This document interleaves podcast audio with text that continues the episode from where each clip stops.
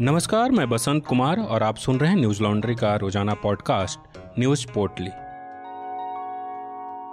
आज है 28 जून, दिन है सोमवार।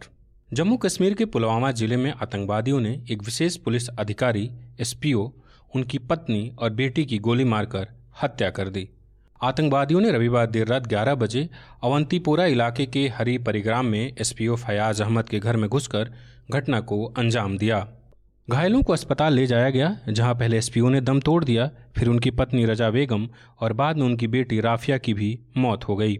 जम्मू कश्मीर के मुख्य धारा के राजनीतिक दलों ने इस घटना की निंदा करते हुए इसे कायरतापूर्ण हरकत बताया है। सुरक्षा बलों ने इलाके की घेराबंदी कर तलाश अभियान शुरू कर दिया है, लेकिन अभी तक किसी आतंकवादी की गिरफ्तारी नहीं हुई है। एक तरफ़ जहाँ पीएम मोदी और जम्मू कश्मीर के नेताओं के बीच हुई बैठक के बाद वहाँ राजनीतिक गतिविधियाँ शुरू करने की बात की जा रही है, वहीं दूसरी तरफ़ आतंकियों ने लोगों को निशाना बनाना शुरू कर दिया है। बीते मंगलवार को आतंकवादियों ने एक अन्य पुलिसकर्मी, परवेज अहमद डार की गोली मारकर हत्या कर दी।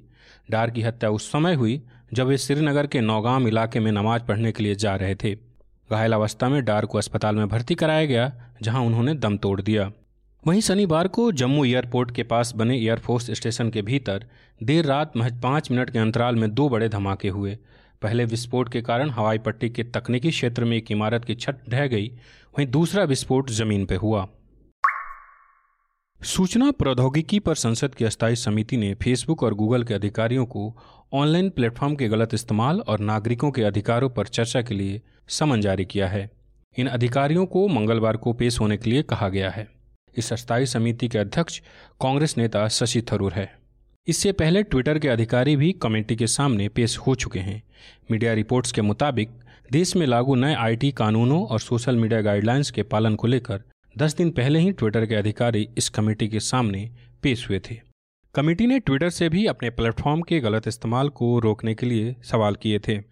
न्यूज़ एजेंसी एनआई के मुताबिक जनता के अधिकारों को सुरक्षित रखने और इन प्लेटफॉर्म के गलत इस्तेमालों की शिकायतों पर अस्थायी समिति अधिकारियों का नज़रिया जानना चाहती है। इससे पहले फेसबुक के प्रतिनिधियों ने संसदीय समिति को सूचित किया था कि कोविड 19 प्रोटोकॉल के तहत उनकी कंपनी व्यक्तिगत रूप से पेश होने की अनुमति नहीं देती है। फिर समिति के चेयरमैन शशि थरूर ने फेसबुक को कहा था कि संसद सचिवालय वर्चुअल बैठक की अनुमति नहीं देता, इसलिए व्यक्तिगत रूप से ही मौजूद रहना होगा। भारत में बीते 24 घंटों में कोरोना के छियालीस नए मामले सामने आने के बाद देश में संक्रमितों की संख्या बढ़कर तीन करोड़ दो लाख उन्यासी हज़ार तीन सौ इकतीस हो गई है। वहीं संक्रमण से नौ सौ उन्यासी लोगों की मौत के बाद मृतकों की संख्या बढ़कर तीन लाख छियानवे हज़ार सात सौ तीस हो गई। संक्रमण से जान गंवाने वालों की संख्या देश में छिहत्तर दिन बाद इतनी कम रही है। इसके साथ ही केंद्रीय स्वास्थ्य मंत्रालय ने सोमवार को बताया कि लोगों को अब तक दी गई कोरोना नाइन्टी के टीकों की कुल खुराकों के लिहाज से भारत अमेरिका से आगे निकल गया है।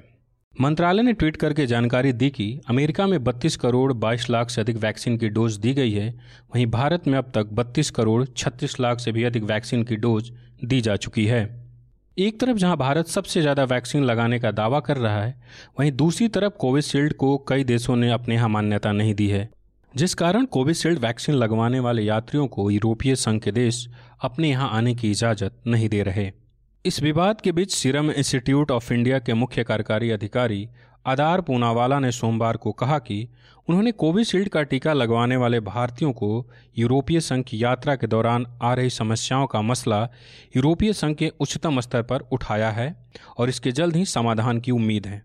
पूनावाला ने ट्वीट किया कोट मुझे पता चला कि कोविशील्ड लेने वाले बहुत से भारतीयों को यूरोपीय संघ की यात्रा को लेकर समस्याओं का सामना करना पड़ रहा है। मैं सभी को विश्वास दिलाता हूँ कि मैंने इसे उच्चतम स्तर पर उठाया है और उम्मीद है कि इस मामले को जल्द ही नियामकों और राजनयिक स्तर पर हल कर लिया जाएगा अनकोट देश में जहाँ कोरोना वायरस के मामलों में कमी आ रही, वहीं दूसरी तरफ़ उसके बदलते रूप, डेल्टा प्लस वेरिएंट के बढ़ते मामलों ने सरकार की चिंता बढ़ा दी है। महाराष्ट्र तमिलनाडु मध्य प्रदेश समेत 12 राज्यों में डेल्टा वेरिएंट के 50 से ज़्यादा मामले मिल चुके हैं। Delta plus variant, delta variant की तुलना में कई गुना तेज़ी से फैलता है। न्यूज़ लॉन्ड्री लगातार कोरोना के मामलों को लेकर देश के अलग अलग हिस्सों से रिपोर्ट कर रहा है। हाल ही में मेरी साथी रिपोर्टर आकांक्षा कुमार और शिवानगी राजस्थान से लौटे हैं। आप उनकी रिपोर्ट न्यूज़ लॉन्ड्री के हिंदी और इंग्लिश दोनों वेबसाइट पर पढ़ सकते हैं। अगर आप चाहते हैं कि हम लगातार इस तरह की रिपोर्ट करते रहें तो न्यूज़ लॉन्ड्री को सब्सक्राइब करें और गर्व से कहें, मेरे खर्च पर आज़ाद हैं खबरें। सोमवार सुबह दिल्ली स्थित एम्स के आपातकालीन विभाग के पास एक कमरे में आग लग गई।